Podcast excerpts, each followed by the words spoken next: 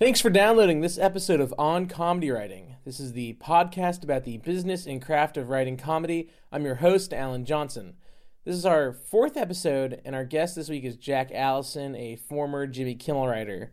Out of the handful of episodes we've recorded, this is my favorite so far because not only is Jack such an intelligent guy, but he's also really open about his experiences in the entertainment industry. We also caught him at an interesting point in his career which we get into later in the episode. So here's Jack Allison.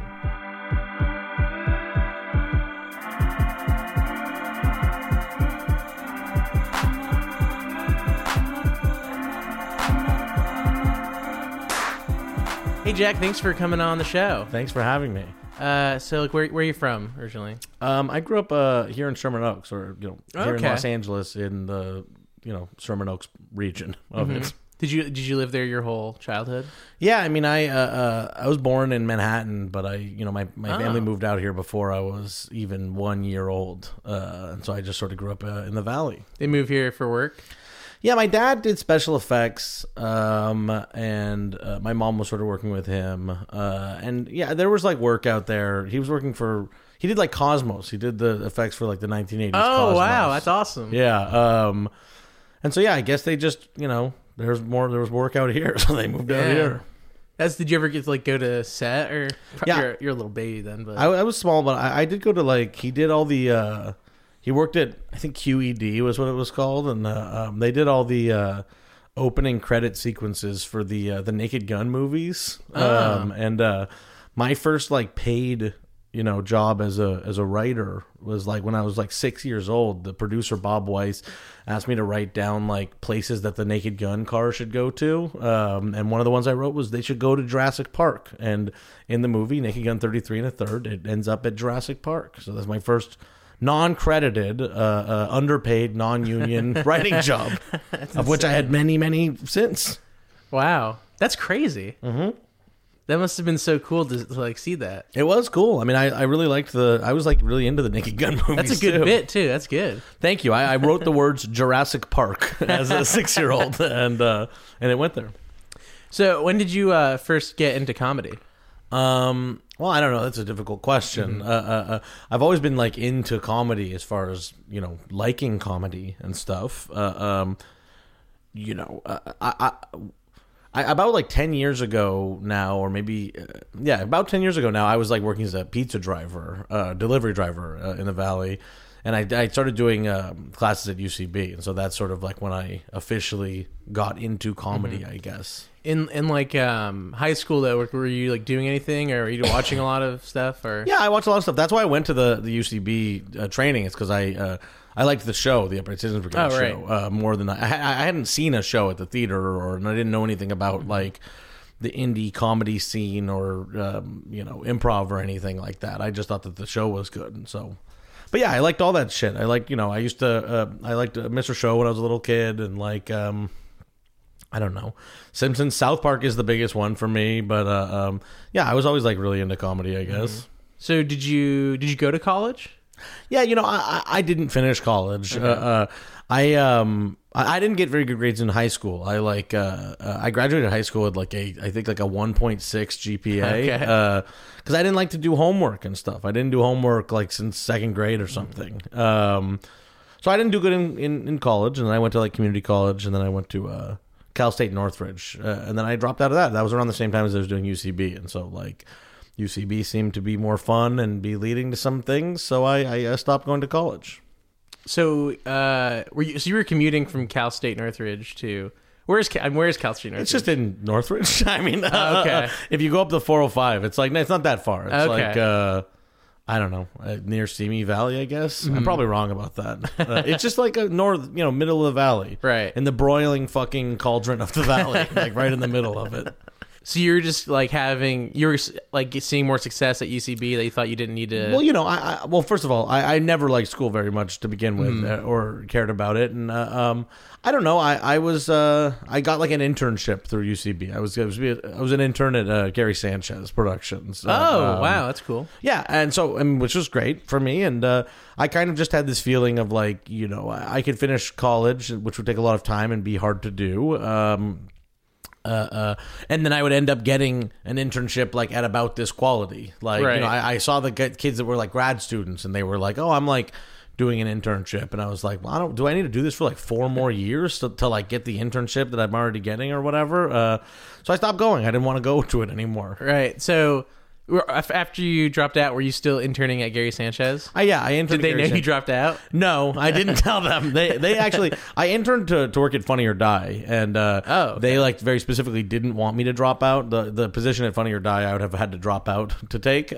and they were like, "We don't want you to drop out, so be an intern to Gary Sanchez instead."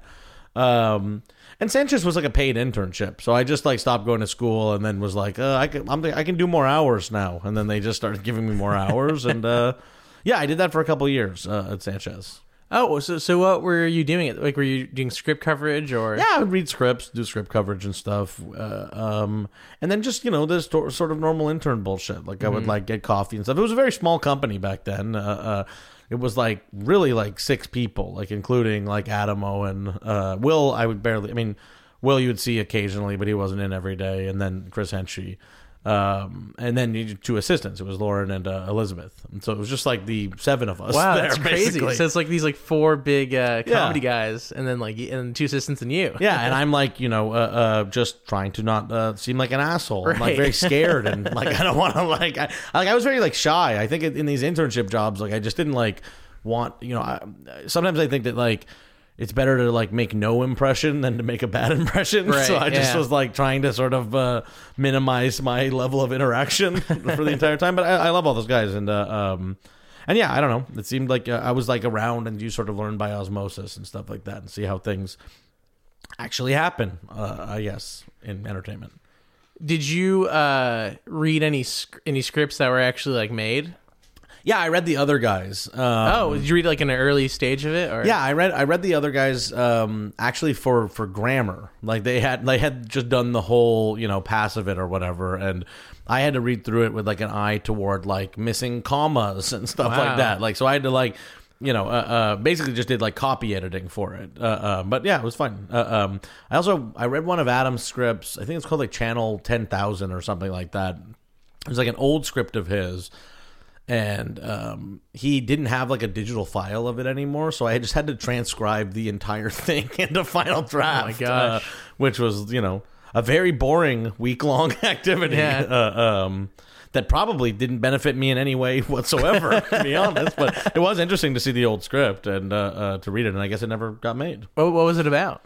Well, I don't know if I should say or if that Oh. like breaks an NDA or something like Yeah. that, but it was kind of like a comedy 1984 kind of thing. Okay, cool. I don't know if they'll end up doing it and I'll get in trouble or something if I say, but I, I don't even Yeah. like remember that well to be Yeah, honest yeah, with yeah. you.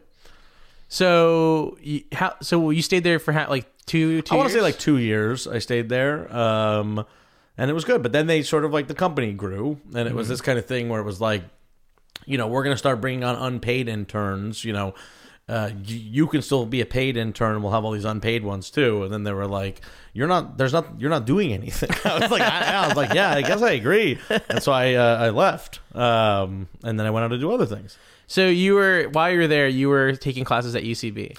Yeah, I was. I, well, I think I was actually that was like toward the end of my classes at UCB because I, I got the uh, the the Sanchez thing through Owen Burke. Like a lot of my like teachers were sort of at uh, at Sanchez and Funny or Die around that time. Like it was like Seth Morris, Amy Rhodes, uh, and Owen Burke all worked in the Funny or Die Sanchez world. Um, so Owen got me the the job at Sanchez, uh, and he would have been my 401 teacher. So I think this was probably closer to the time when I was like getting on like Maude and like Harold. So around that time, So uh, why why did he like get you the job? Did you like impress him? nice or- enough guy. I don't know Yeah. because because he liked each other. Like Yeah, that's I- I cool. was- he was my teacher, and Yeah. uh, he saw me come in interviewing for the for the other position, uh, and then he was like, "We'll get you over here as like a summer intern instead, or whatever." Oh, that's very I've cool. always liked Owen. Owen's a great guy, uh, uh, and yeah, he he sort of gave me my like push to uh, be started, you know, uh, in the entertainment industry Mm-hmm. in general.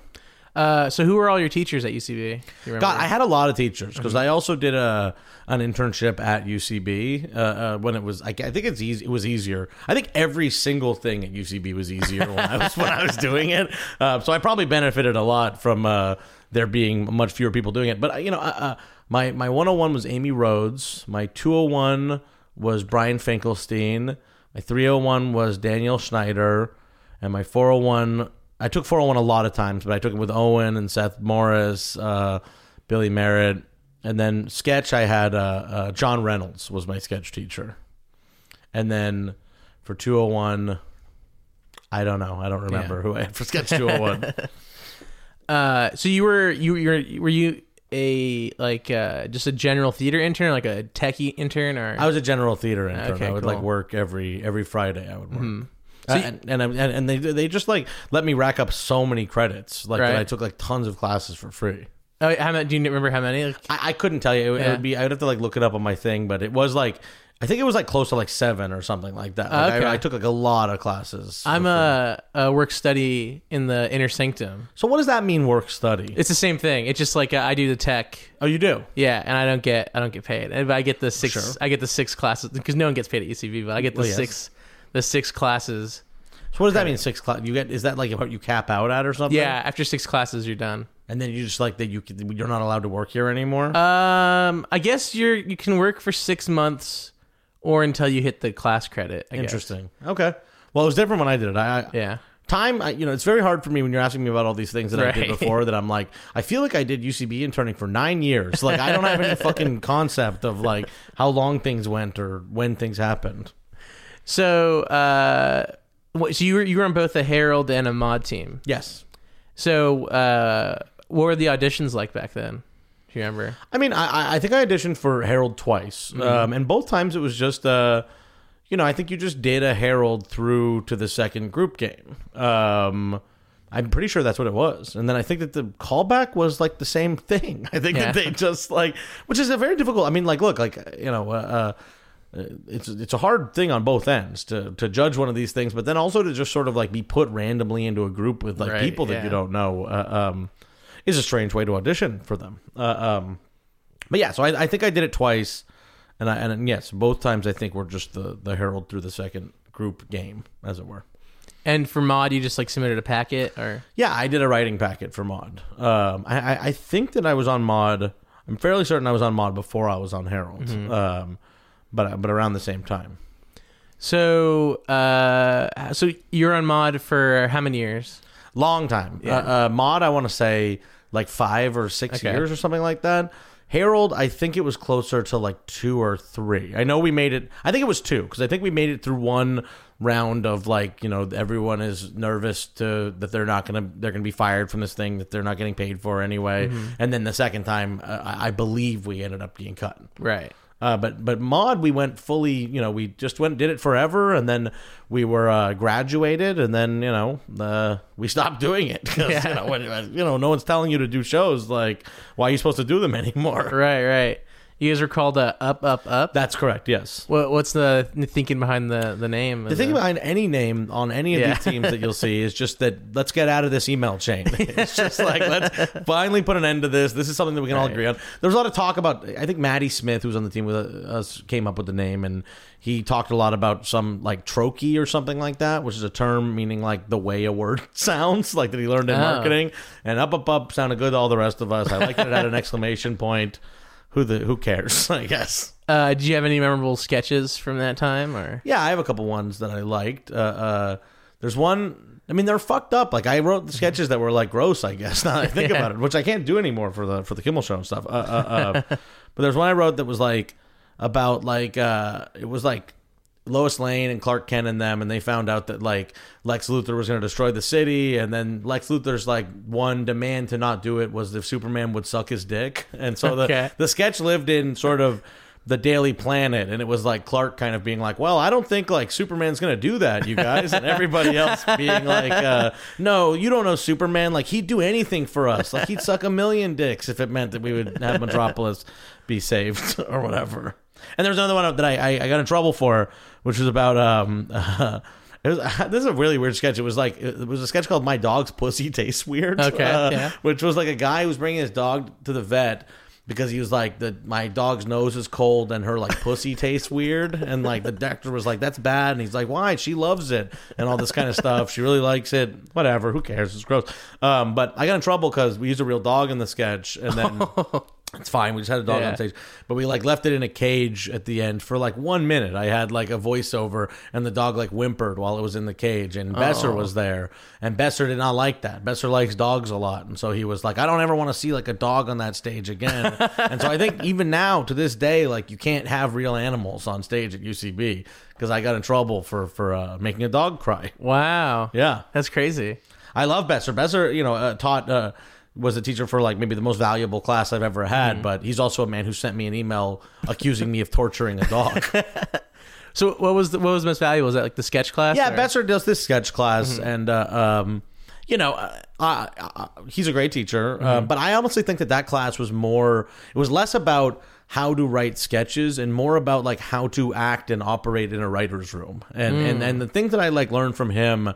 You know uh, about like not being precious about material, about the sort of like etiquette and um, uh, order of operations, and sort of um, you know uh, the I, who's in charge and stuff. The way to act in a in a writer's room is like a, an extremely valuable uh, um, thing to learn. More than more, of course, than trying to write a better sketch. Like you're going to use this more in your career. Um, the I don't know. Not being precious about it all and not arguing back and like looking like you're taking notes if people are giving you notes, even if you don't like them. Like there's a Right. lot of like there's like you know not disagreeing with the guy who's in charge uh, uh, because that's not going to end up mattering anyway like it doesn't matter what you were intending to do with your sketch if the guy that you were giving it to didn't see that and didn't like it like it doesn't matter to explain what you thought of what you were thinking about it and that's something i've been able to use you know in my entire career i mean especially like doing something like the kimmel show like uh love the Jimmy Kimmel show, love Jimmy himself, uh, but you know, the uh,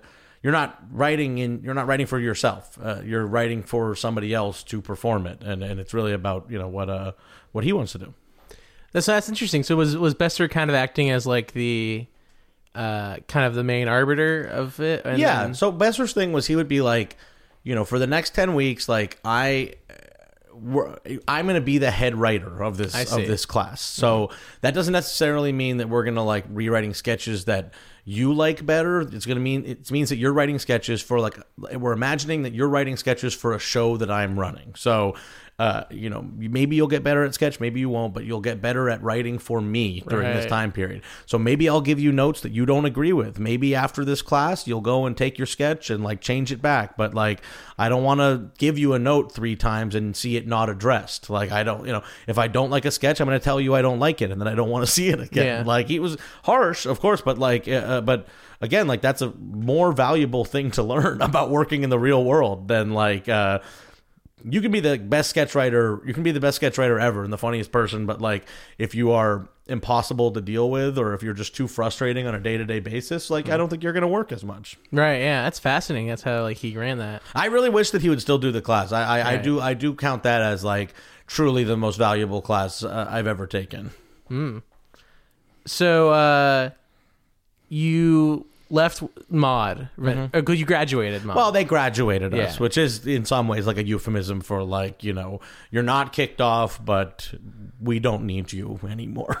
Oh. I mean, look, I I, I loved it, but and you have to do that with these teams too. Mm-hmm. Like you can't just like keep going forever. But yeah, graduated is like you're no longer a part of Maude Night. Like we'll mm-hmm. do more if you want to do more shows, do them. And you know, I think without that structure, that is sort of a thing that you know, unless teams are like especially gregarious, um, is sort of a you know you're put out to pasture kind of time. right. So during this time, are you doing the the uh, Mike Mitchell show?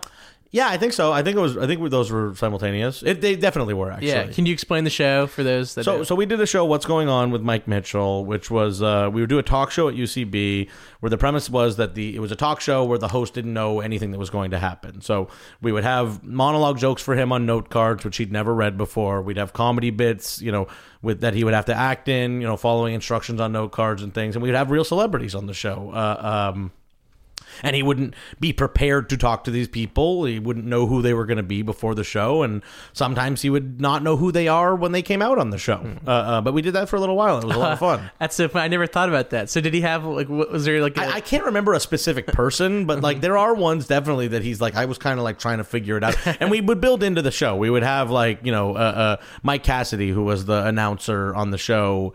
We would kind of be like from this and that and Oh, that yeah. it's this person. So mitch at least had like a couple little hints. He could be like so what was it like working on that? Uh, uh, but yeah i mean it was a lot of fun. It was a good time. Uh, obviously mitch is one of the funniest guys uh, in the world. Uh, where did that idea come from for that show? so me and Evan Susser were talking, and I and I do have to give him like uh, you know the, the bare share of the credit for it. I think that he and I and Van Robichaux, all co-creators on the show, brought a lot to the table. But uh, the initial idea was Evan saying, you know, uh, um, this was during the like Team Coco stuff, like when like uh, Conan was getting kicked off the Tonight Show and all that kind of stuff. So he and I were talking about like what made Conan, you know, more fun as a talk show host. And the thing that you know he said that we we sort of stumbled on was uh, this idea that he's the least qualified to be a talk show host. Oh, that, like, interesting. it, what's fun about Conan is he seems like he's a guy who shouldn't be a talk show host. And so then we were, you know, sort of working on this idea of like what could make someone even more unqualified to be a talk show host. Like, how do you take someone who shouldn't be a talk show host and then make them even worse at their job? Uh, and so that's when we came up with the idea. And and you chose Mitch because you thought, Well, I mean, we thought Mitch. Uh, well, the idea was kind of like, you know, Mike Cassidy uh, is a strapping young man, a good-looking fella, and like, you know, Mitch would maybe be the sidekick typically on a talk show. okay. So we were like, wouldn't it be funny if Mitch, who would normally be the sidekick, was the host, and yeah. Mike Cassidy, this good-looking man with a lot of presence, was relegated to the sidelines to help him out. so uh, how did the FX pilot come about? Okay, that? so so uh, we did a pilot with it uh, with the show for FX, uh, um, uh, and the way that came about was, I, you know, through my time at Gary Sanchez, I knew everybody also at Funny or Die, uh, um, and Jake Szymanski was one of the early directors hired on at Funny or Die. Uh, as a great guy, he was also on my Herald team, he's a close friend of mine. Uh, um, and he came to watch the Mike Mitchell show and thought it was like so much fun and had such a great energy. So he brought he brought along Mike Farah, who is now the CEO. Know, is he the CEO of Funny or Die, or he's like the president of Funny or? I think he might actually be the CEO of Funny or Die now. Whatever, I should know this kind of shit. Uh, uh, um, but so he brought Mike Farah along, and they became very bullish on the idea, and we went and pitched it everywhere, and ultimately FX uh, uh, let us make a pilot for it, and we had uh, Jennifer Lawrence and Will Ferrell, and we ran over Mitch's bed with a with a steamroller in the pilot. Uh, but then ultimately, you know, these things happen. Like FX didn't go with it; they uh, did the Russell Brand show instead. Would have been very fun to do that show, but um, we didn't get to. right. Okay, so when did you become a a, a writer at Funny or Die? A writer at Funny or Die? Well, that's a difficult question because Funny or Die. Uh, um, uh, I, I was doing a lot of freelance for them for a long time. Like I, I worked a lot in their. Uh, aside from the What's Going On pilot, I was doing a lot of them for like their branded department, which is like Okay. the little commercials that they do. So yeah. like whether they're on the website or like being contracted out to do them. So for a long time, I would work freelance for Funny or Die uh, uh, and do those commercials. And then I started being brought on for like week uh, a week or two at a time, like when Jake was sort of running the writers' room. So like I would be on, and then off, then on, then off, uh, uh, and then finally it was. God, so I worked at Kimmel now for two years, so it would have been like uh, 2012 maybe that I that I was like on full time, but, but but but freelance, and then like 2014, God, I don't know, 2014 maybe I was like actually fully full time. Okay. So uh, many years, but different capacities and different sort of amounts of workload. So you got into the branded side from from your internship. Well, no, not really. I, I got into the branded side kind of more through, you know, the the what's going on of it all. Like Chris. Chris Okay. Bruss was like, "Oh, well, you guys are doing this. Would you want to try to pitch on this stuff too?" And uh, Oh, cool. You know, I, it's just kind of like a natural. Like I knew everyone at Funny or Die through my internship, but you know, then I I think with a lot of things you have to like if you're an intern somewhere or if you're in some sort of like lowly position. I've always said that I think it's a good idea to leave and then sort of like establish yourself and then come back because they won't ever see you as anything other than like what you currently are unless you like Oh, leave entirely. Like you have to completely ex- exit from the world and then they'll maybe see you as something else. So through the What's Going On show, I think they were like, "Oh, this guy this guy who was an intern like is a writer, so maybe we should pay him to write as- as well."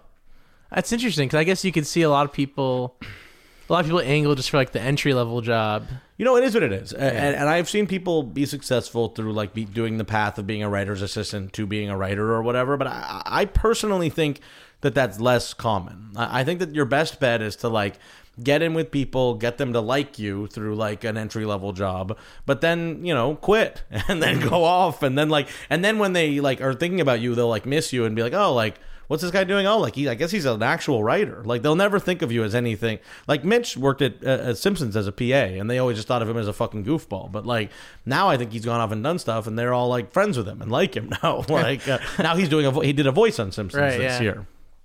I don't know. So when you, uh, so in between your internship and then like the, like the FX pilot, are Mm-hmm. you doing freelance stuff? Yeah, I worked at a lot of the web companies. I Okay. worked at like Maker Studios. Uh, I uh, worked for like a kid that did YouTube videos, and they would just like Oh, really? pay me. That, yeah, like some guy would just they. I, like it was like this guy. I don't even remember their names now, but like I would write these YouTube videos on whatever subject they told me to write about, like the friend zone and stuff like that. And then I would go meet them downtown, and they would just like pay me in cash in an envelope. I would get like a thousand dollars just straight cash. Yeah, because these guys don't want to pay taxes. Like this is like Right. all kind of like weird sort of shady business. It was fine with me. I was very happy to have the A money. thousand dollars is pretty good. For Yeah, I mean, a- like for a, a couple videos, it was not that bad. yeah. Did you did you ever see the videos? Yeah, and they were not good, and they were Yeah. always like significantly changed from what I did and everything Right. like that. Um, but you know, that's like the, I think like the new like you know writing pulp novels for modern writers is you like secretly write like YouTube videos about the friend zone. Right.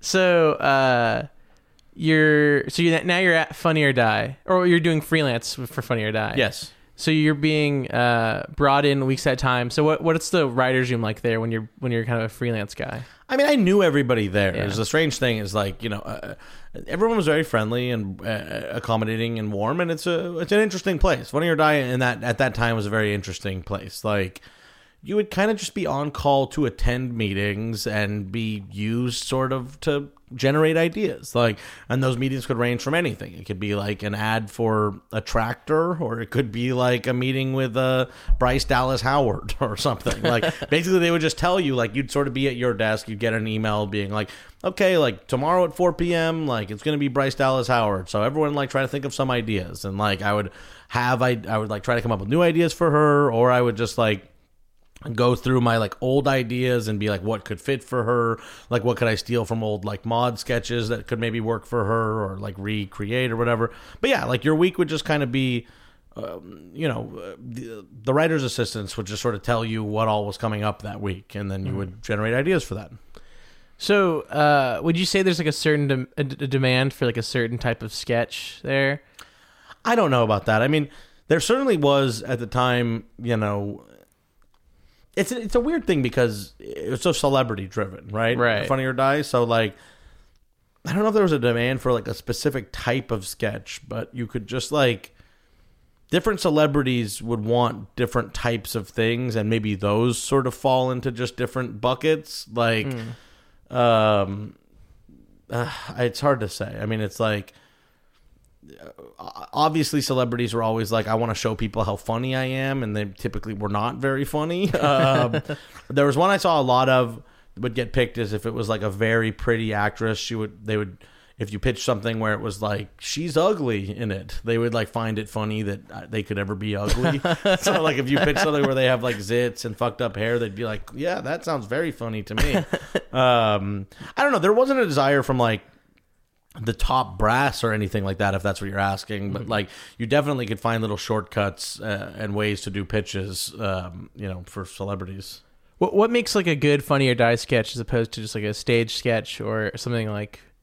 well i think you're asking what makes a good like video sketch I guess a so, stage yeah. sketch in general i don't know what makes a good funny or die sketch I, I you know i think that it's all a little bit like random and you know uh, uh, i think everybody was trying their best there but you know uh, in my for my entire career there's been this sort of like need to feed the like never satiable maw of content or whatever Right. so it's just like it's very hard to you know, I, I don't know so uh, what makes a good stage sketch versus what makes a good video sketch um I, it's really from case to it's really a case by case basis. Like I, I will say that I don't think things that uh, if just because something works well on stage does not necessarily mean that it will work well on video. Uh, uh, and I think that's one of the reasons why it's so hard to translate improv uh, uh, as as often as they've tried. Uh, um, that there are just things like the energy in the room that you really can't sort of capture on on tape. Uh, Uh, and I don't know uh, what makes us video sketch better is you can do cutaways and stuff like that, and you can have sound effects,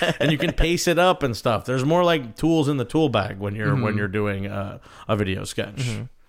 All right, so I have uh, some specific sketches I want to ask you about. Okay, So uh, the Fixer Upper Brothers fixed the debt ceiling. yeah, okay. So this is well. What do you want to ask about it? Well, just uh, I just uh, how'd you come up with the idea first of all? Well, I think that I, I don't remember, and I don't want to. I don't want to like talk badly about it, but like Yeah. it's one of these things where it's like that to me is like a like paint by numbers funny or die sketch. Like, Oh, this is like interesting. I'm attending a meeting and they're talking about like the debt ceiling and like that doesn't like that doesn't presuppose any sort of understanding of the debt ceiling altogether. No. And maybe that's kind of sketch, and I wrote that sketch, and you know, it is what it is. It's part of what I've done. But that may be an example of like what is what makes for bad political comedy. It's just this kind of like Oh. I think that there's a lot of like stuff that like you know, is sort of just based on a headline. Like you could do a headline, plug a celebrity into it, and just do a cursory like Wikipedia hmm. search. Like I swear to God, like a lot of these things will just be like a very basic premise and then like a character basically saying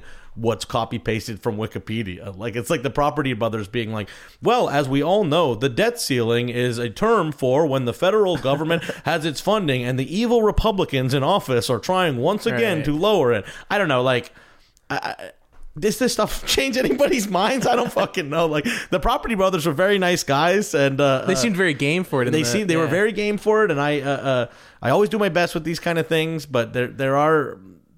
I don't know that that just feels to me. If you're asking about like what's a you know the type of sketch they want at Funny or Die, I'm not sure if this this is one that they want, but that does feel like a shortcut sketch to me. That's interesting. So, yeah, it's interesting that you refer to it as like uh, bad political sketch. I mean, it, it just feels paint me- by numbers to me. well, to me, it didn't. It, I thought that it was just uh, it was kind of humorous, just the debt ceiling and the fixer. Because the fixer upper brothers like having the if like. I don't think that's a good. Maybe I think it's a good sketch because you have the fixer upper brothers. Yeah. You have the actual guys. Yeah, I mean, I think that it was fun. It's really their name is the Property Brothers, and so I Property think, yeah. I do remember. I think that I don't remember that sketch very well, and I appreciate you liking it. That's very nice of you. Uh, uh, uh, but I do remember. I think that the stuff I liked about it was like the wordplay with Fixer Upper Right, Brothers. yeah. Like, what are the Fixer Upper Brothers going to fixer upper this time and stuff? Mm-hmm. That I thought was fun. But I don't know. I I guess there is just that sort of like I hate. I, I'm really like, and maybe it's just because this year's so fucking crazy Yeah. with politics and everything, but I like have really grown to hate like that kind of like very simple surface level political sketch that to me just feels like you know designed to be posted on Huffington Post or something like I don't know I don't I I've really grown very tired of that stuff and a lot of times I think I watch that shit and I'm like I don't believe this person knows fucking anything about this topic because I've been there not knowing anything about this topic and writing these things Well, there is like a glut of like liberal uh, Yeah. comedy. Just like I mean, look at the late like the, all the late night shows. Yeah. and they're all kind of like uh, not doing anything. Well, it's a very difficult thing. Yeah. You know, I, I, I've been making this argument, and I think that a lot of these shows, you know, your John Oliver, uh, uh, and all, you know, even Seth Meyers, all this stuff, uh, Samantha Bee. In, in a lot of ways, is is like church. It's like you know liberals watching something that is just like some somebody yelling an opinion that they agree with, and so while that doesn't necessarily change anything, you know, to my mind, I, was like, it's kind of like Fox News. I was having this argument just the other day. I was like, this is like Fox News for liberals. And then somebody else brought raised the issue of like, well, didn't like Fox News work ultimately in the end? So I'm like, ugh. I guess maybe in some way this like works. Like maybe everybody does need like a church to go to to have their own beliefs yelled at them. But like for me, I I think that we can maybe get a little distracted by how much impact we think these things are having, and you know. Uh, uh, and also distracted by how much we're seeing it in our circles. You know what I like? If you're seeing a lot of people posting like John Oliver saying like call Donald Trump Drumpf or whatever, and we're like, yes, like finally, like the damn Drumpf is over or Someone's whatever. calling him Drumpf. I know. I'm like, I, I I don't know that any fucking buddy sees that. I don't know that people like outside of like LA ever see it, and I don't know the kind of people that they're trying to reach even have fucking cable. To be honest Right. with you, like I don't know. Certainly, they don't have HBO. Like in the end, I don't know. It's interesting. Uh, I listened to this podcast, uh, Chapo. Trap I love House. Chapo. Yeah, Chapo's the best. And I, they were describing like the like the, the evisceration things. Yeah, it's fucked up. As I don't kind like, of like that stuff. kind of like it's it kind of gives catharsis. yes. Which is like the antithesis of like political It, action. it's masturbating, is Yeah, what it is. it It's, really like a nice way to yeah. like to be like, ugh, I feel good. Like Samantha Bee is really, really mad about it, and so am I, and like that feels nice to me. yeah. So so what do you think makes a good political sketch then? I don't fucking know. To be Yeah, honest with you, I really fair. don't know. Like, I do think like it coming from a place of like actual like uh, uh, interest and outrage Mm-hmm. probably would help. I think a lot of times like you'll see a lot of stuff that feels just very like what's the Google trend keyword or whatever. Like if it's debt ceiling for that week, then you kind of do the comedy math or whatever. Uh-huh. Or if it's like electors this week, we just do the comedy math of electors, and it's like to my mind, I'm like, if I was at Funny or Die right now, I would be doing like the electorables. I would be doing like an Expendables parody with the electors, you know, like saying like how heroic they are for not voting for Trump or Yeah. some shit. Like, I, I don't know. I, I don't know how to do good political comedy. I actually think Chapo is like one of the like very few examples of it right now Mm-hmm. because you know those guys are very funny, but they I think they also give a fuck. They really do Yeah. care and they are like passionate about this stuff. I, you know. Uh, and they're and they're also not like so party line. Like I when I look at something like Samantha Bee or something like that, it it feels like just very. It doesn't feel like it's challenging at all. To me, it just feels like it's comforting. E- even if she's yelling, even if she's very very angry, it, it's it's not meant to challenge. It's only meant to uh, uh, further. Uh, it's just meant to comfort people for Right. for having the correct beliefs that they have. Right. I think the best political sketch of the year was when Hillary Clinton sang "Hallelujah." That's my. That's what I think. Well, that was uh, quite uh, funny. That uh, I think was fucked. I think that was like the most fucked up thing I've ever seen in my life. we might have to cut all this out. I don't know if I want. I don't know if I want to be on record shitting on. You uh, don't want to get in trouble for yeah. that. I'll, I'll say it. I hate the Hillary Clinton Hallelujah sketch. It fucked me up. It really made me so upset. I actually think here's what so ma- makes me so. Yeah. There's a couple of things about that that make me very upset. Yeah. And you know, you can feel free to cut all this out. But uh, um, I thought it was like the last time they opened SNL like that was after Sandy Hook. It's fucking crazy. Like Yeah. this is like you know, Trump, Donald Trump's a bad guy. He shouldn't be president.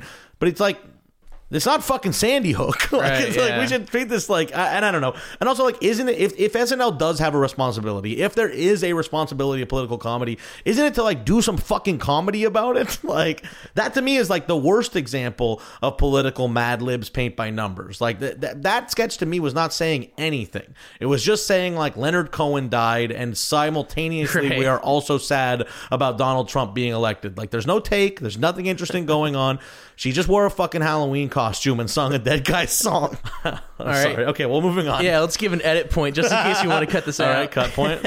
Okay, the on a completely different note. yeah. Funny or Die's Halloween anthology. I love that one. Yeah, so how'd that uh how'd that like were you were they did they come to you and say we want to do like a Halloween thing? Well, I mean, we had big meetings with all the creatives, and we were sort of like they had this sort of general bigger idea that they wanted to do a big Halloween anthology, and so everybody sort of pitched. Um, how different people pitched Halloween sketches that they wanted to do, and uh, uh, I had the uh, the final zombie solution from a long time ago. That was another Maude sketch I did.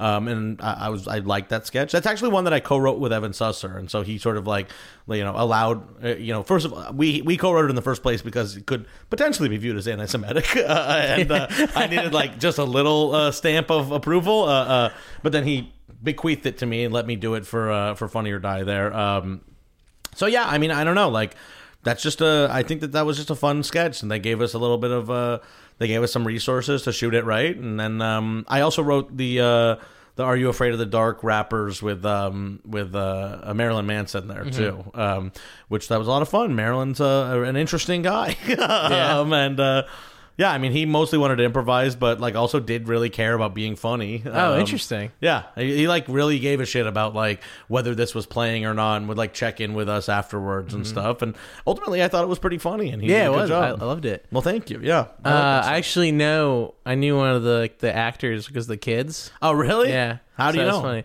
Went to high school together. The kids, the little kids. Well, they're like, yeah, I mean, they were like, uh, they were older than the. I guess so. I He's guess my that's age, true. so How old are you? I'm 28 too. okay, so then that that would have been like three years ago Yeah. or something. Like, yeah, that makes sense to me. Yeah. well, cool. I, what, I hope he's doing okay. Yeah, I don't know. I haven't talked to him in a while. Uh, oh, the new Brooklyn Nets. I thought that was so funny. Oh yeah, that was fun. That's a crazy one too. That Uh, is a crazy That one I one. Mm-hmm. wrote with Dan Klein, um, and uh, so that one, um, we we were tasked to sort of come up with a thing for the Nets because Smigel, Robert Smigel, like did a, a charity with them. Uh, um, I think for autism uh, that was going to be happening, and they was like, "Oh, I think we can get them to like shoot a video as long as it's like about this charity or whatever." Because I think there's word where there's Yeah. verbiage in there about like you know the one thing that's not good is autism or something like that. I don't remember. I think it just ends with the with the Yeah, it ends with a title card. Yeah. I think we also had them record stuff, but it seemed like too awkward, so we just ended it with the title card. Um. So, anyways, we're like at this charity function, and like Smigel, funniest man in the world, uh, uh, but just hadn't asked them to do this, or he didn't hadn't asked any of the Nets to like do this. So he was like, I bet I can get them to do it. So we just set up like a white cyc in like an office, Oh, an- wow. like an office at this like center in Brooklyn where they were like doing a charity event, and Smigel would just get them like one by one to come in and like just ask them to wear the short shorts and like like they hadn't like they hadn't read the script or like you know agreed to do it even before that day. Uh, uh, but they all filtered through, and everybody was uh, very cool. I had a, Paul Pierce, I think, was a little toward the end, like. Okay, guys, enough. like, I, like, there was, I had a funny clip at one point of him being like, "Is that it, guys? That's gonna because that's gonna be it." but I mean, I mean, I, I fucking was at a charity function and they pulled me into another room and were like, "Put on short shorts." Like I think I would be like, "That's enough, guys," or whatever. They were uh, also really good actors. They all were very funny. and they and then like yeah, they were delivered. Yeah, they're great. Yeah, I think they all did a very good job. That was just me and Dan off camera, like just asking them. We had our little, we were like huddled with our little papers, being like, "Can you say I hate these shorts?" like, So uh, you mentioned working with uh, Dan Klein. You Yeah. worked with Evan Susser. So how do you uh, co-write? How do you work with another writer? I like co-writing with people, Yeah. you know, because uh, uh, I think comedy more than anything is like collaborative, uh, uh, and you know, it's it's better to see what stuff plays and what doesn't. Like, how how do I do it? Uh, you sit in a room and you like, I mean, you take notes and stuff. Right. You know what I mean? Like, you sit and you joke back and forth and you try to come up with ideas and then take notes and then everyone, you, one person takes a pass. Like, I'll I, I either I'll take a pass or they will, and you just pass it back and forth once or tw- uh, one or two times, and then that you have a script at that Mm-hmm. point. I, I don't think there's I don't I don't like overthink it that Yeah. much. I just like to work with other people. Uh, so you wrote a couple sketches about sports for Funny or Die. Were, Uh-huh. were you like the sports guy or? Yeah, no, no, that's an interesting thing because I'm not like deeply entrenched in sports. I like sports and I watch sports, but I'm not. I will not paint myself as like a like hardcore sports fan or anything Mm-hmm. like that. And what was funny is that you know I think that uh, even though I had like such a very small interest in sports, that did make me one of the most Right. sports interested people at Funny or Die. Uh, so yeah, I think I was the sports guy there, but um, and Dan Dan knows more about sports than I do, but uh, I just follow it sort. e- Even my sort of like following it tangentially uh, was more than most people there. Right. Weiger knows sports too. Weiger was there when I was there, and he wrote- he knows sports. Oh, Weiger. He's he he did my favorite Funny or Die video, the one with uh, the Gangnam style. Oh yeah, Gangnam style is Yeah. really really good. That's uh, that really is a classic. yeah. A kind of a comment. Is it like would would you say that's kind of a com- like how Yeah, of accurate? course that's a comment. On, like, like yeah. he's com- he's commenting on like what uh, topical videos are and Yeah. you know the the maw that I was talking about, Right, uh, yeah. Mm-hmm. the content maw that you need to constantly be filled. Uh, so you- also uh, directed a bunch at Funny or Die. Yeah, I directed a little bit here and there. Did yeah. do you like directing or? I do. I haven't like you know. It's one of these things. I, I, I writing, acting, and directing. Like I like to act. I like to direct, but I think that there are other people that are more talented than me at doing it. So like, if I write something, like you know. I am more inclined to get one of those to get those people to do it for me. You know what I mean? Like I like directing; it's fun for me to do. Certainly, I you know I, I don't have as much of a visual eye for it. So if I work with like you know a DP or something, and somebody I trust, I'm very happy to direct and work with actors. But uh, I can't say that it's like my passion or the thing that I'm like pursuing most doggedly or anything like that. It's kind of like acting. Like if they ask me to do it, I'm very happy to do it. But uh, but but but I, I I'm a writer. I think is you know what I've uh, ended up landed on. Right. Okay, so the reading Rainbow's new theme song. Mm-hmm. That was uh, is that your most popular? That probably is, and that actually got me the job at the Jimmy Kimmel show. Oh. Uh, um, he like uh, uh, well, how it happened for me was I just got followed by Jimmy Kimmel on Twitter, And then he like direct messaged me being like, I think you're very funny. Like, come have a meeting with me or whatever.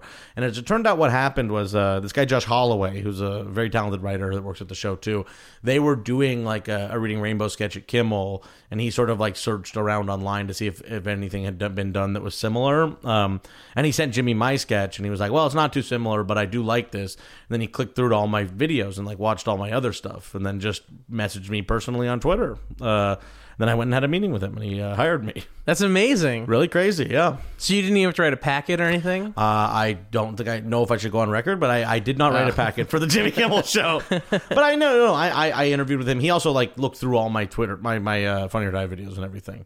But yes, I did not write a packet. That's amazing. yeah, it was great.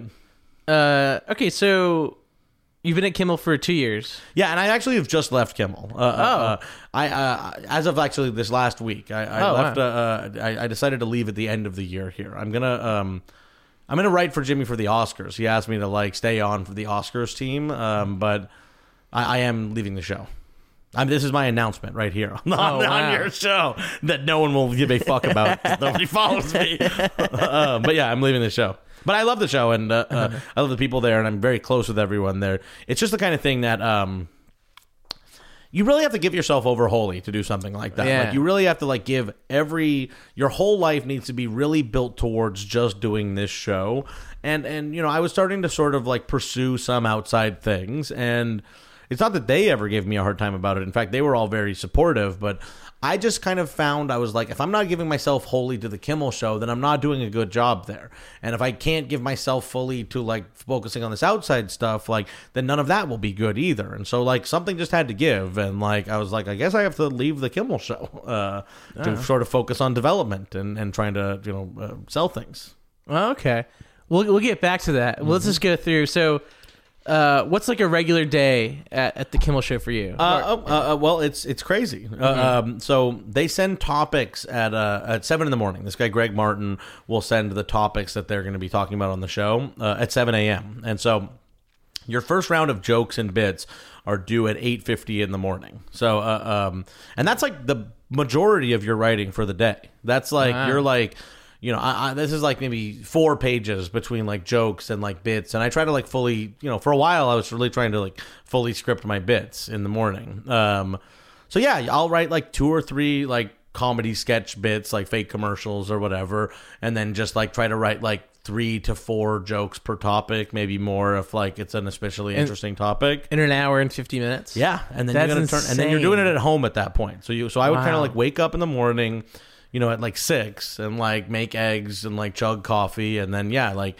settle down into it and like really that's your like biggest moment like that's when you like can get bits picked to be in the show. That's when most of the jokes are going to be picked. Um yeah before 850 So, are you able to do like any like kind of pre-writing stuff? Like, you know they send some topics the night before but but you know the way the schedule of the show is like you, it's very impo- it's like almost impossible for them to get like the topics out before like 8 p.m and so you know i'm trying to sleep at like 10 p.m every night because i have to wake up Yeah. at 6 so it's like there really isn't like a good there's not really a good method to, ha- to get that done at least i certainly didn't figure one out that's insane. uh, yeah so, did you, did you say you during that hour and fifty minutes you like have to be productive, or you're gonna get like fired? I mean, kind of. I mean, yeah. you can have like lulls. I think that everybody. I think that like you know, uh, the way Jimmy said it once to me was like it's like it's like batters in baseball or something. That it's like you're gonna have off months, you're gonna have off weeks. Like you can have lulls, peaks and valleys, but like there's never a day when you can just turn in nothing. Like you can't just be like I couldn't do it today. Like you have to fucking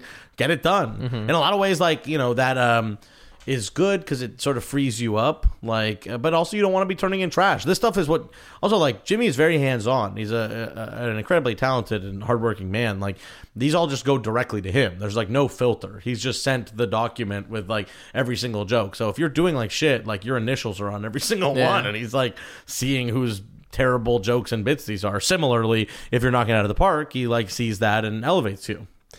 So for those bits, uh, they're obviously like, so the monologue jokes I get, but Yeah. like, so the bits that you're writing, are they like to be done live in studio or to be filmed like another day? Or Well, no, no, no. Uh, um, you'll do live in studio, and that can happen a lot.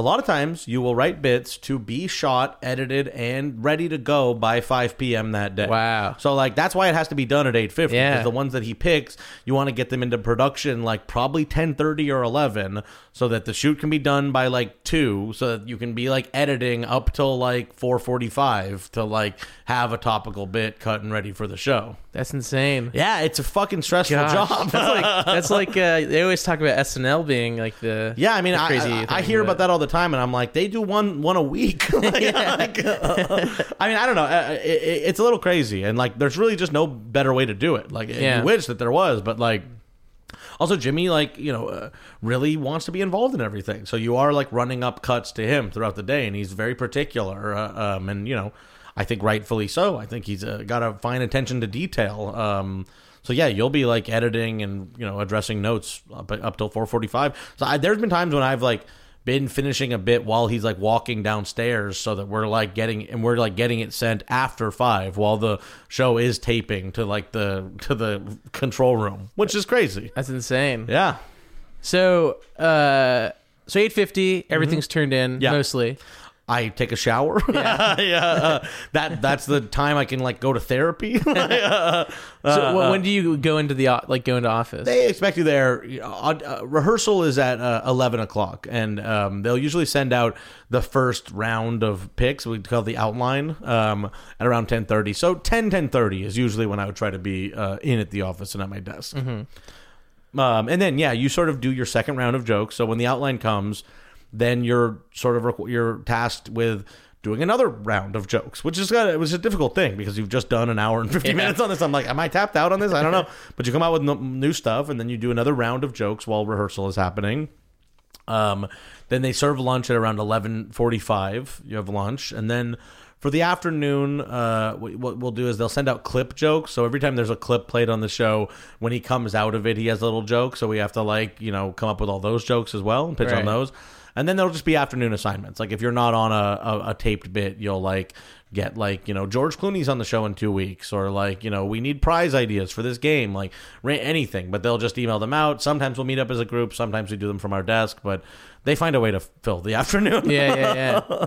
so would you say like so how many when you when you turn it in like how many do you expect to get on like on a decent day like an really, average really, day? really tough. Really tough Yeah. to say. Uh, um, and it, it changes from time to time. I, the, I think the percentage is very, very low. Yeah. Um, and you know, and for uh, uh, and for good reason. I think that the quality of the show is higher as a result of that. Like, um, but yeah, Jimmy has like so many jokes to choose from. Only the really the best, best, best ones get in. Uh, and there will be days when you don't get anything in. Like if you get one or two in, like you feel pretty good about your morning. Yeah, yeah. Uh, especially if you get like a bit and a couple jokes picked, you're like, okay, like I earned my money today. yeah how how do you approach writing like a monologue joke really depends, and I, I and I can't say universally how I would approach it. Jimmy's approach is very different than uh, the other uh, uh, late night hosts, um, which I think that they do a little more of the sort of like Carson style setup punchline type jokes. Jimmy likes to like get on a topic and sort of like talk about it for a little while, like a little more sort of observational and uh, conversationally. So you know, how do I approach it? Like, um, you look at the topic and I always had three. I had three ways of looking at it. I was like, "What is my take on this topic?" And if there is not one, like, because there are things that I will not care about that would be topics on the show.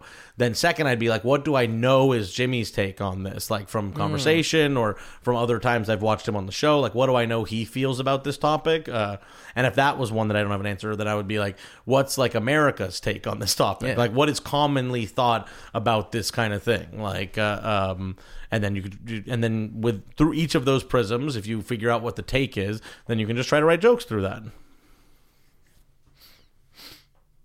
uh so the sketches that you like write for the show uh how are you so obviously it's much different than like doing a funny or die video or even doing Sure. like a Maude thing so are you writing bits for like jimmy to like all of it i mean Yeah. you would do like commercial parodies like jimmy interacting with like an audience plant or person at the door or even a stills bit like if you do a bit that like comes up as stills on the wall and he's talking about it that counts as a bit too like those are not Oh, just okay. monologue Yeah, yeah. jokes Uh, um but yeah, all of all of those, like uh, they they don't. Uh, I think some of the other late night shows differentiate between like bit writers and uh, monologue writers. We that's not the case at the Kimmel Show. Do you have any uh, favorite bits? Yeah, I mean, I I did um one called uh I think it was "Do the Right Thing" to "Do the White Thing" that we did in Brooklyn last year, and it was like a sort of like gentrified take on uh, "Do the Right, Right thing, Thing," yeah. uh, uh, which was fun. Um, I did a fun one with Mitch uh, uh, where uh, we like tricked uh, when I uh, Mitch was my roommate at the time, and we did a big like prank on him where we made Oh, him think right. the apartment was haunted, which was a lot of fun. Um, and then I did a lot of these uh, Jack and Becky bits where, uh, uh, which um, was where I played like a community activist, always like trying to get petitions out there. Like we did this one where um, we did one where we were trying to get like the peanuts out of the, the, the peanuts and cracker jacks in the in the, the baseball song, and we were just kind of like annoying hippie activists, Yeah, yeah. and you know we would do a man on the street, get people upset. Uh, so, what was your favorite part of writing for Kimmel? My favorite part. This is Yeah. a very difficult thing to say. Yeah. Uh, um, I don't know. Uh, um, I I really love the show. I mean, like there there is like a real like family sort of element to it, like more than anywhere I've ever worked. Like uh, uh I, I became close with a lot of people, and, I'm friends with a lot of people, and uh, uh and I hope to maintain those friendships. I, I, I personally like Jimmy a lot. Uh, Molly and Danny, the head writers over there, are like extremely talented people that uh, I hope uh, um, I can say in their lives. And uh, John Kimmel, Jimmy's brother, uh, uh, is one of the most talented guys. He's like a director over there, just a very nice and cool guy. Sal, I like a lot. Like I, I guess I'd say like the friendships. And then also the money. The money was my other favorite. Oh thing. yeah, the late the late night writing jobs pay pay pay quite well. yeah, they do pretty good. yeah. Yep. So uh, so you left the show yeah. because it's kind of a grind, right? And it's Not necessarily okay. that it's a grind. It's just that it is. It is a grind, but that's not the thing. I can do Right. hard work. I'm happy to work hard. Uh, um, I just felt this thing of like wanting to do other stuff. Like I want to make my own shows, and I want to like. You know, and who the fuck knows? This could be the you know this podcast you could listen to as like the the start of like a terrible downward spiral. like I'm coming off of like four days of like having not worked at this job, so like Wow. this could be like you're like on how to fail at comedy writing or whatever.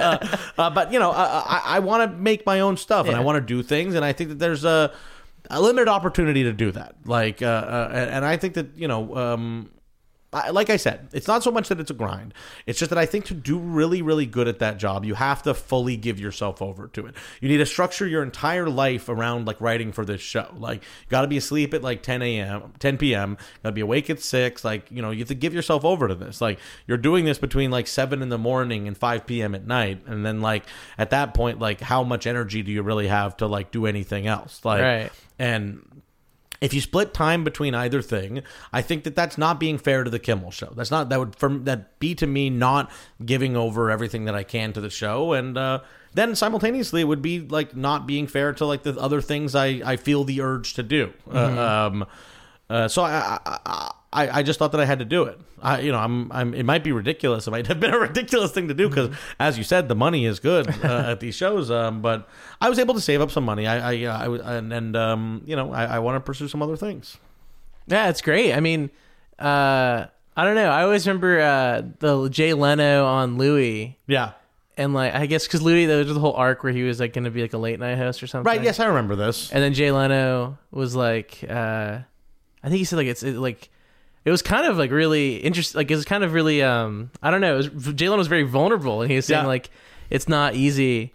It's not easy. Yeah. I don't think it is easy. I think Yeah. that an element um, that I think people don't recognize about this is that um, when you're a late night host, you have to be there every day, Yeah. and that like doesn't sound like much, but like there's a lot. They're doing these shows like every like. Think about it like you're a celebrity. You're making all this money. Like you are known by everybody. You're friends with all these other celebrities, and they're all like, "I'm going to Greece for the summer," and you're like, "I only ever get off two weeks consecutively for the rest of my life. Like for the foreseeable future, I will only ever not be in that office for 14 days." And I don't know. I, I it, it's hard. I don't think it's an easy job. I think I think you have to like really fucking focus. You have to be really good at it, and you know it takes a really specific type of person to to be able to do that job. Um, and you know I, I really enjoyed it for a long time. I got a lot out of it. I think I'm a much better writer for it. I'm a much faster writer for it. But um, you know I I, I want to do other things. Yeah. So you're, you're working on your own projects now. Yeah. Uh, is it TV or, or film? Or I'm working on a TV thing Okay. uh, with a couple guys uh, uh, that I, I, I shouldn't talk about, Yeah, I yeah. guess, because that seems to be the you know the the or how people are here or something. Yeah, yeah. I don't really understand like why you're not allowed to talk about this stuff, but I, I understand that it's bad luck or something like that. So I, Oh, I won't do it. Yeah, yeah, The other guys I'm working on it with would be like, why did you do that? If Right, I right, right, I talk about it. Uh, um, Yeah, yeah. So, but yes, I'm trying to work on other things. They're in various stages of realness and completion, Mm-hmm. uh, um, and you know, hopefully, I'll be able to make money doing it. That would be nice. Yeah. So so now that you have uh, more time, so what what's what are your writing rituals like? God, I am like trying to develop what Yeah. that's going to be. I, I really am because you know I, you know this uh, doing the Kimmel Show really did make me, um, uh, uh, you know, uh, God, it made me very disciplined, uh, Mm-hmm. um, and so like I, I want to keep up that discipline. I need to figure out a method by which to do that. Uh, um, I'm you know. Rearranging my home office and shit. Like Yeah. I'm like I bought like a day planner. I'm gonna start like s- like having tasks to do every day and stuff like that because I I'm just very worried. I'm like I've been unemployed before. You know, I think this time I have like a little bit more focus and like I have an agent now who's like gonna try to like send me up for stuff and tell me shit to do. But like you know, it's a very slippery slope to just be like I'll like have one hit of weed in the morning and then I you know uh, I'll like well I'll play one video game or something like that. It's like I like all that shit. I don't want to like stop smoking weed and vid- play video games and stuff. But like fuck, I just can't be doing that stuff in the afternoon. I'm very scared also of these uh these lunches. My my therapist told me he was like, watch out for like having lunch every day. Like this idea of like if you go to lunch with people, it like feels like it's like something that you have to do. Like you're like, oh, we'll all meet up for lunch, and then it's like 5 p.m. after that. Oh, I see. this like have going out to lunch even with like professional buddies or whatever is a good way to like kill an entire day. Mm-hmm. So I'm gonna watch out for having lunch with other people. I'll have it at home. Uh, okay, do, do you have any tips for uh, young comedy writers? Um, God, I don't know. Uh, um, I guess you know, just try to do things that are interesting that uh, that you like yourself. And I know a lot of people say that or whatever, but I, I think it's very easy to get distracted by, um, you know, this idea of getting representation or of like doing the right kind of spec or any of that kind of shit. Uh, um, I don't actually think any of that is that useful. I think that like getting representation too early can in some ways uh, uh, be not the best. Like if you end up like if you're seeking it out too hard and uh, uh, and you don't get the right person, then uh, I think that you can be you know waylaid down the wrong path. I think that everybody, especially when you're young and you're like starting out, like this might be the like only time that you get to do things that are like really interesting that you really want to do. And that's you know kind of what i did for my whole career until things started happening. Like we didn't do the what's going on show because we thought it was going to be like you know become a pilot for fx we just thought this would be a funny thing to do. Um, so I, I would just tell people like you know try to try to do what's interesting. Like don't worry too much about uh making money because you won't make money for a very long time. Uh, um and I don't know, uh, um, try to do stuff that you find funny, uh, as opposed to stuff that you think other people will find funny. And then also that thing I said before about like go away, like if you're an intern or something like that, like leave so that they'll see you uh, for what you actually are, because they'll never see you as anything uh, uh, other than what they're currently seeing you as until you go away. Yeah, it's good. It's good advice. Okay, so we're gonna wrap up Okay. with you critiquing some jokes I wrote. Okay. For Um, God's sake. I know every everyone always reacts like that. okay. I'm gonna go back and listen to Saunders doing this. Oh yeah, he was he was extremely uh, yeah he was he was very reticent to do this. okay. Uh, okay, these are sketch ideas. Okay. Uh, that could be done on stage or as videos. All right. Okay. So, uh, a sex ed teacher who knows nothing about sex. Okay. So, uh, um, uh, how how real do you want me to be here, and how specific Yeah. do you want me to be here? Be real. Be real. Uh, uh, I don't know how. Uh, um, I don't know if that idea is like specific enough for me. You know what I mean? I, and I also feel like.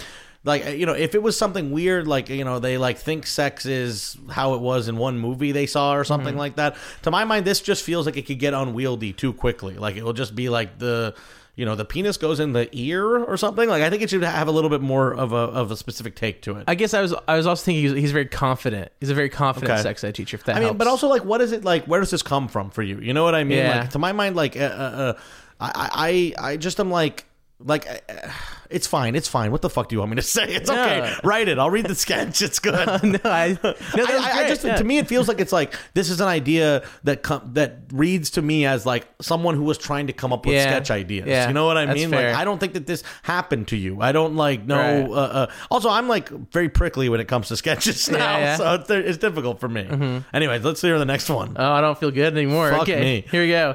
Uh, uh, oh god, this sound this actually I'm, I'm, I I don't even want to read this one. Uh, a NASCAR talk show called Driver to Driver with Adam Driver as the host and Minnie Driver and Donald Driver. This is a sketch that would probably get you a lot of views and stuff Yeah. Mm-hmm. like that. People would like this sketch. Uh, I don't get it. I, it wouldn't Yeah. be for me. A Okay. Mm-hmm. lot. A lot of times when I watch sketches now, I'll just say I'm like. A lot of times I watch them and I'm like, so what? Who gives a shit? Like when, Yeah. when you even when you say like a sex ed teacher who doesn't know about sex, I'm just like like did that did that happen to you? Like Right. what do I give a fuck about this guy? Doesn't Yeah, know yeah, about yeah, sex. yeah, like, yeah. Uh, uh, so I don't know that one. Um, it it definitely uh, they, it would probably do very well. Uh, uh, Mm-hmm. I don't know that it would be very interesting to me, unless you had a very funny take on like Adam Driver, who how Adam Driver is or something like that. But it just feels a little like I don't know. I don't know what this is gonna Right. get me. Okay. Uh, This is fucked. You shouldn't do this part. no, I like this. No, you know what? It's because like the first couple times I, I did Yeah. it, the people have been very, very like, yeah, that's good. Like, oh, okay, yeah, that's fine. Okay. So I like this. Yeah, this is good. sure. I'm very sorry. No, no, it's good. Uh, I wish I, I, I wish I had come with better stuff because I think I, I had better stuff in other episodes, and now I'll I listen wish. to the other ones. I'll listen to Saunders. I'll send you emails being mean about those ones too. uh, okay, uh, a guy joins the police academy thinking it's going to be like the movies. Okay, I mean, look, I kind of like that. It's fine. Uh, uh, I, I, you know, uh, it, it, you've, you've hit me in a sweet spot here because I like the Police Academy movies a lot. But generally, in general, I, uh, uh, I'm, I'm, I'm wary of anything that is like too heavily just referencing like the '80s or something like that. Yeah. And the other thing I would caution you on is that the Police Academy movies are very, very funny. Like, I think that a lot of times there's like a, a uh, um, I think that there's a a, a weird new uh, instinct to try to like rip on like older comedy stuff, and I'm Mm-hmm. like. Like whenever I see a sketch like that at UCB, like where they're like making fun of Borat or something like that, I'm like, Borat is so much funnier than this sketch. Yeah. it, was so much funnier. It made me laugh so much. Like I think you have to really like walk the line there because it's possible that I'll watch that and I'll be like, I wish I was watching fucking Police Academy. Right.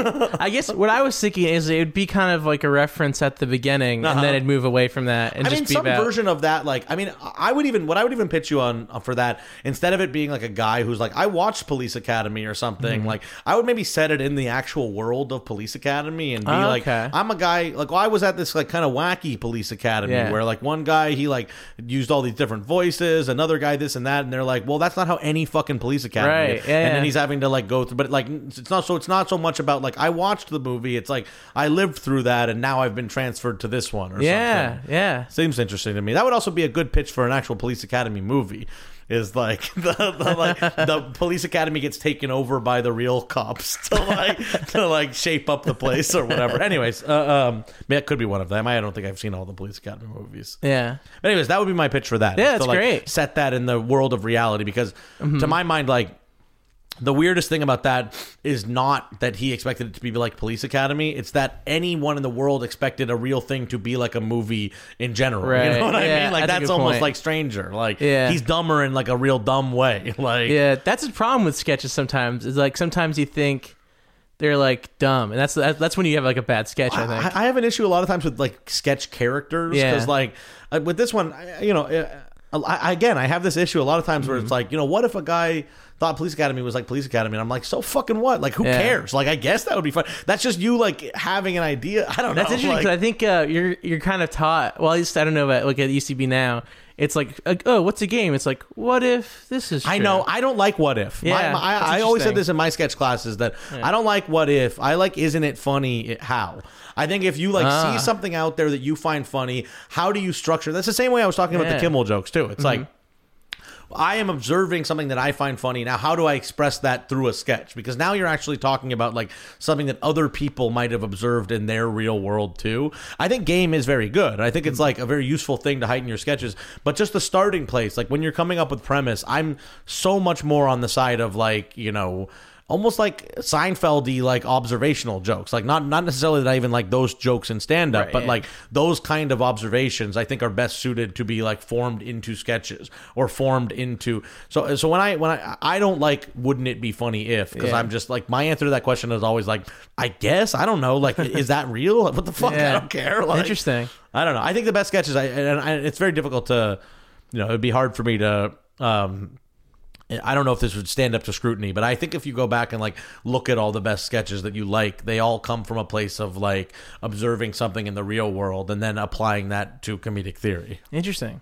I think. I actually think like, you know, if you look at the most random stuff, like if you look at like Tim and Eric, I think that a lot of people got like the total wrong message from Tim and Yeah, Eric I and they just that, got the sort of editing and everything when really they are like observing the real world Yeah. and just making it more absurd. Like, Mm-hmm. you know, almost every one of their sketches is is based in like a real reality and then it's just heightened out crazily. Yeah. What we took away from it was just like quick editing and like bad takes and stuff and that's become every commercial in the world. Uh, but Yeah. that's not really at the core of what those guys were doing. Isn't that sad that like the commercials are now like It's too bad. Yeah. it's too bad. It's too bad. Uh, uh, whatever. It is what it is. Yeah. It just means everyone has to innovate more. You know what I mean? Like I like Tim and Eric bedtime stories because uh, uh, I thought that it was like oh, I like that these guys are um they're not just doing the same old shit. Like you know, uh, awesome show was great. Uh, but it did it did influence comedy in a lot of like bad ways, and I think that they recognize that. When I Mm-hmm. When I watched bedtime stories, I was like, this is more mature. I like it a lot. that that whole episode is like yeah, that's a fucking good episode. Yeah, that's a good really episode. good Yeah.